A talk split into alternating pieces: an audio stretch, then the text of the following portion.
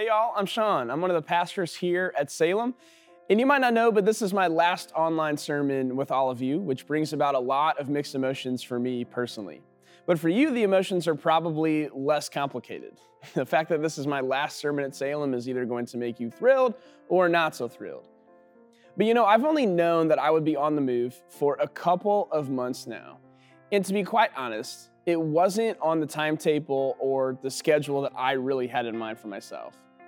But here's a little secret I'll let you in on God initiated change almost never takes place at a convenient time. Why? Because as people, we almost always think it's a bad time for change. And as we continue in our series Seasons of Life based on the Old Testament book of Ecclesiastes, today we're going to talk about trusting God's timing. The wisdom of Ecclesiastes will show us that God often gives his biggest blessings at bad times. If you've been part of the Salem community during my seven years here, you've probably gotten to know my wife. Her name is Brittany. And you've got to know her either directly or through me. If you're new to our faith family, or if you are a part of our online community, you may not know her. So you'll just have to take my word for what I'm about to tell you. And I'm so blessed by her. I think she is amazing. There is no one on earth that I trust more than Brittany. One of the main reasons I know I can trust her is because about a decade ago, for some odd reason, she saw me and she was like, Yep, that's him. He's the one. And to be real, if you have that kind of strange and specific taste, how can I not trust you forever? She knows me in a lot of ways better than I even know myself. She can tell me what I might need to make myself feel better, physically or mentally. She knows my likes and dislikes in a pretty scary way. There was a recent TikTok trend where it was like, think you know your boyfriend or your husband or a loved one? Then tell me which house or vacation or date or movie or whatever that they would pick out of all these pictures. And then they'd show you a bunch of options to choose from. I've shown her a bunch of those. You know, what man cave would I pick? What meals would I pick? What date night would I pick? Vacations. She hasn't missed a one. And she's even given reasons why I would pick the one and why I would not pick the other options. She's also a great leader of young people, and she's going to be the best mom very soon. I trust Brittany with everything in every way except time. I think that's one of those ways that we make each other better because I think Brittany is less late now than before we got married. But it could also just be that I've gotten more used to her tardiness through the years. And we've loved traveling together in a lot of places we have been. Brittany's view of time fits in better there than in her own household, especially in some places we've gone on mission, because in a lot of other less Western influenced cultures, there isn't such a rigid sense of time. Like when we would travel to Costa Rica, if they say they will get to something mañana, which English speakers may hear as tomorrow, what they actually mean is an unclassified time later, no defined time.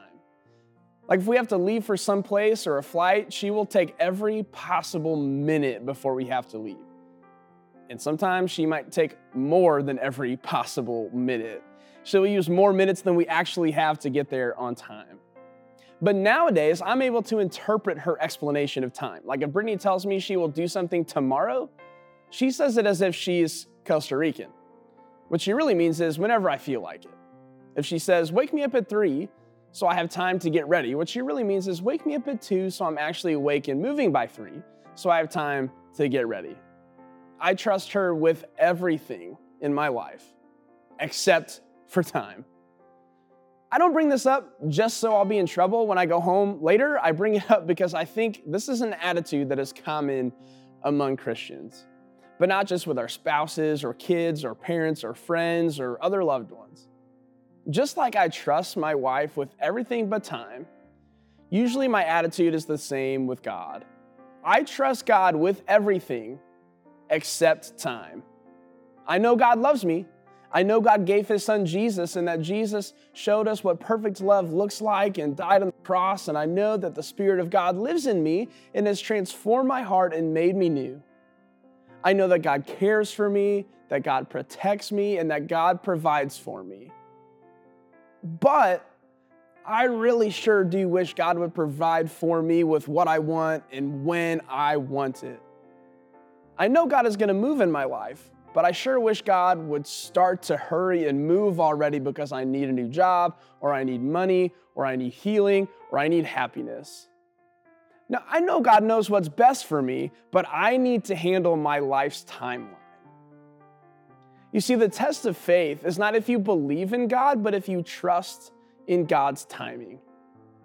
Ecclesiastes talks a lot about God's timing, especially Ecclesiastes 3. It's been a focus of ours during this series because it talks about many different seasons we experience and how there is a time for nearly everything under the sun. But after talking about how there is a time for everything, King Solomon says this in verses 10 and 11. I've observed the task that God has given human beings. God has made everything fitting in its time, but has also placed eternity in their hearts, without enabling them to discover what God has done from beginning to end. So, first, this text declares the sovereignty of God's timing and how God makes the timing of everything fit together. It reminds me of the famous passage from the New Testament book of Romans that says that God works all things together for good for those who love God. So, we know that God's timing is always good, but Solomon follows up this thought by saying that God has placed eternity on our hearts, on human hearts, He's placed eternity. This makes me think of the feeling in each of us that there is something more to life than just our existence. God reveals to us the feeling that there is a bigger picture to our lives than just the season we're in now. The events that we experience, good and bad, fit into a bigger picture of eternity. But what's the problem according to Solomon? He says that eternity is on our hearts, but we can't see that bigger picture.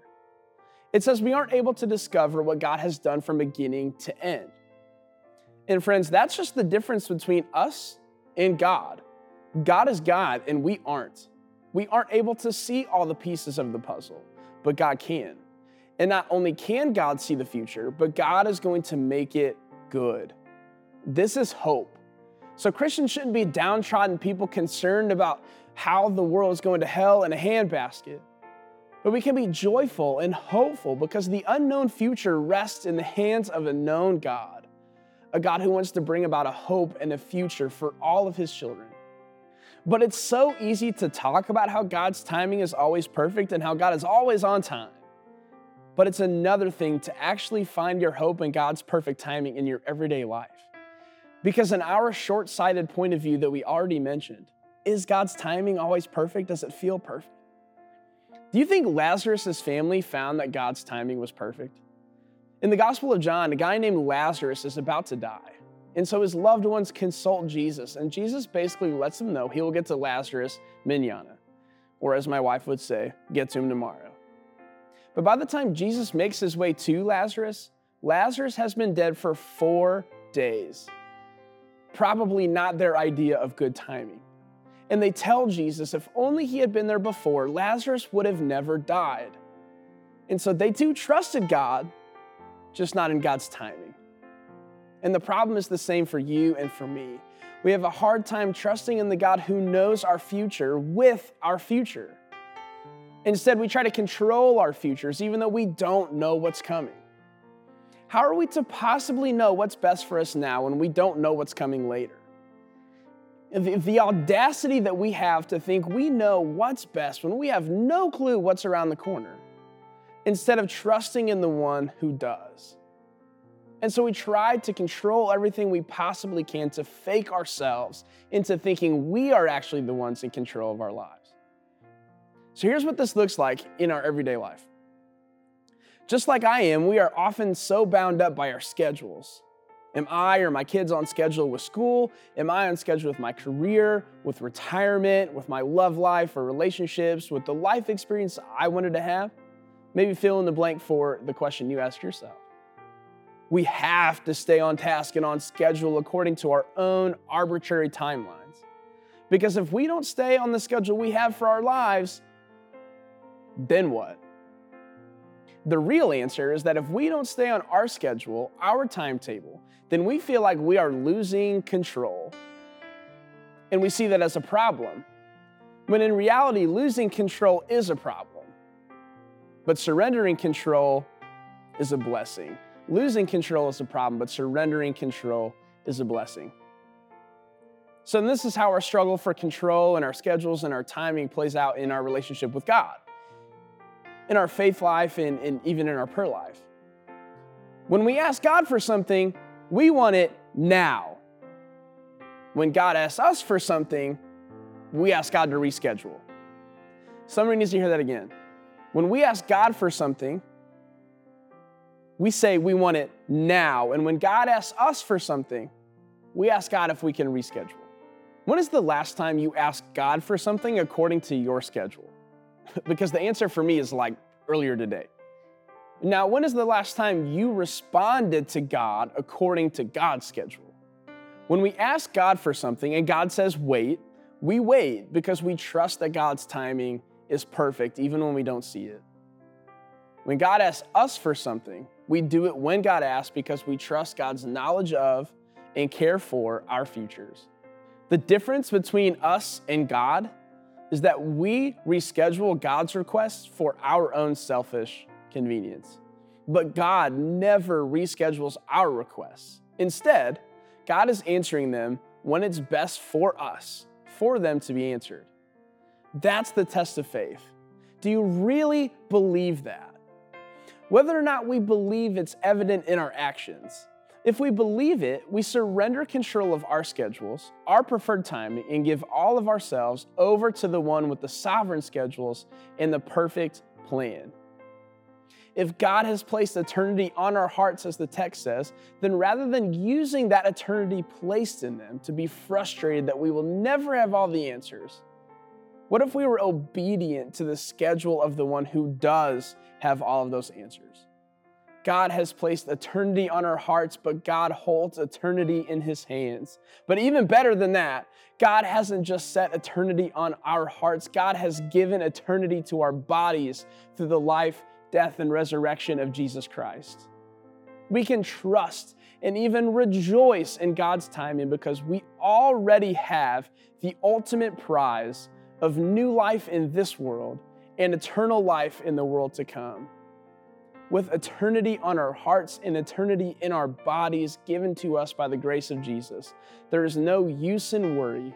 There is no purpose in fear of what the different changes, the seasons of life may bring.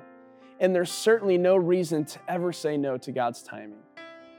God has already given us the greatest gift in history, and we can lean into God's timing knowing that it will only bring with it even more gifts to our lives because God often gives his biggest blessings at bad times. What would happen if instead of being so concerned with our temporary timing, we became more concerned with making an eternal difference with the time we have? We exist to operate on God's schedule. God does not exist to operate on ours.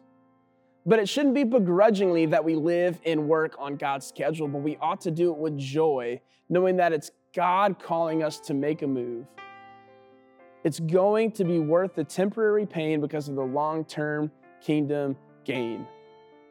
If we want to lose the worry and anxiety around our plans and desires and schedules, we have to first admit that God's plan for us and the world are better than anything we could ever possibly dream up on our own.